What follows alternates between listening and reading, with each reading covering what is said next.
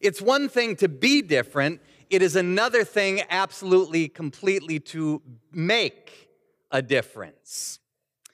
Now, people these days might walk away from church because they just can't see the difference that the church makes in the world or even in their own eyes for that matter, their own lives. Others might stay away completely from church for the very same reason. What difference does it make? For me, what difference does it make in the world? In fact, years ago, when Gandhi was the spiritual leader of India, he was asked by some missionaries, What is the greatest hindrance to Christianity in India? And you know what his reply was? Christians. Ooh, yikes. Sometimes it's difficult to distinguish Christians from the rest of the world if we are honest with ourselves. These salt and light word pictures won't let us get away with that. They presume that the world and the church are different. And so, if we as Christians are the salt of the earth, then the earth must need some kind of preserving. It must need some flavor. And if we are the light of the world, then the world must be a very dark place that is in need of light. And what is so heartening about Jesus' salt and light metaphors is his absolute and utter confidence that his followers are, in fact, making a difference in the world. And this confidence is amazing considering Jesus' first audience when he was preaching this sermon and using these words. Because his hearers at this point are a very unlikely group of influencers and a very small group at that. There's no skepticism here, though, from Jesus about some kind of irrelevant church or a church that's turned in on itself. Jesus declares Christians to be the salt of the earth and the light of the world. Not some kind of future hope, but he says that's what you are right now. This is a present reality. Salt and light, this is who we are.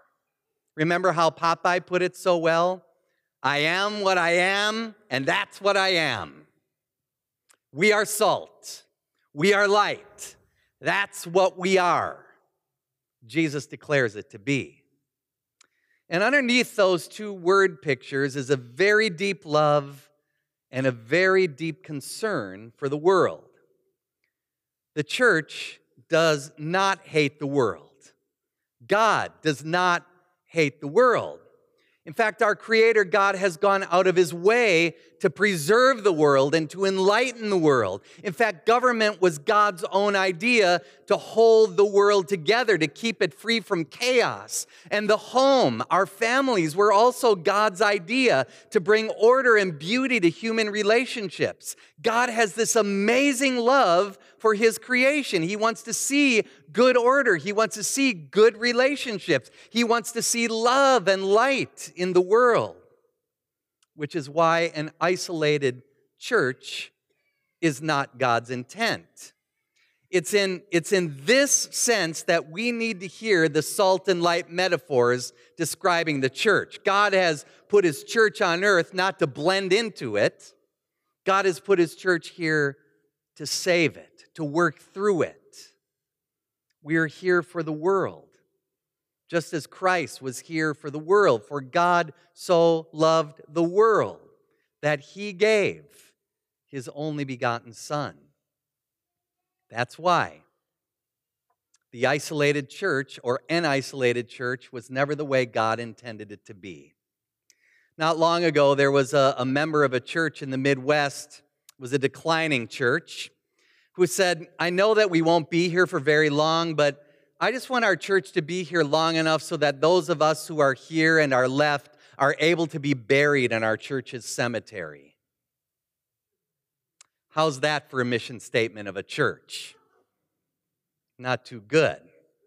The statement is disturbing. It's disturbing on a number of different levels. It's very self serving and self centered. It, it focuses on death and not on life and it has thrown the towel in as far as the church's love for the world is concerned. And so, until Christians love the world as God loves the world, we're not going to be salt. We won't be light. I wonder if you've noticed how salt has to have contact in order to have any kind of impact. In other words, salt that stays in a salt shaker like that isn't going to do any good whatsoever. That's how we Christians are. To follow Jesus, we have to make contact. The salt has to be poured out of the salt shaker. We need to know and love the people that God has placed around us. How well do you know your neighbors, your coworkers, your classmates? Do you know them well enough to be able to speak Jesus into their lives? We need to love our corner of the world enough to change it, to renew it, to nurture it, to serve it. That's why when Jesus prayed the night before he died on the cross, he assured his Father this As you sent me into the world, so I send them into the world. In other words, Jesus was saying, through them, Father, through this ragtag bunch of followers that don't look like much, I'm going to salt, shake the salt shaker and turn on the light. Think for a moment how that makes you feel. I remember there was an old New Yorker cartoon that has a wife saying to her husband, Well, maybe we're not the salt of the earth, but we are the salt of the Upper East Side. You have to admit she's feeling pretty good about herself. We Sermon on the Mount Christians may not have an influence that extends all the way across the face of the earth, but we do have our own sphere. We have our, our own stage for the drama of the kingdom of God. We have our own playing field, an arena in which we are, in which you are, in which I am salt and light to the people that God has placed into our lives. There was an observation by a 12th century monk that's made the round in the church for for years and years, for centuries. This is what he said When I was a young man, I wanted to change the world. I found it was difficult to change the world, so I tried to change my nation. When I found I couldn't change the nation, I began to focus on my town. I couldn't change the town, and as an older man, I tried to change my family. Now, as an old man, I realize the only thing that I can change is myself. And suddenly I realized that if long ago I had changed myself, I could have made an impact on my family. My family and I could have made an impact on our town. Their impact could have changed the nation, and I indeed could have changed the world. So, being salt and light begins inside each and every one of us.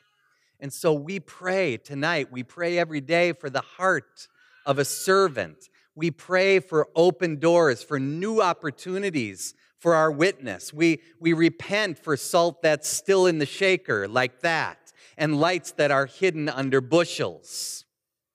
But mostly, mostly we spend time with Christ. We spend time with Jesus, being nurtured in his presence, reflecting on his sacrifice, gratefully receiving his love and his forgiveness. And all along, we long to know him more and more and more. And in knowing him, we become more and more who he says we are. We are salt and we are light. That is what he has declared us to be. In Jesus' name, amen.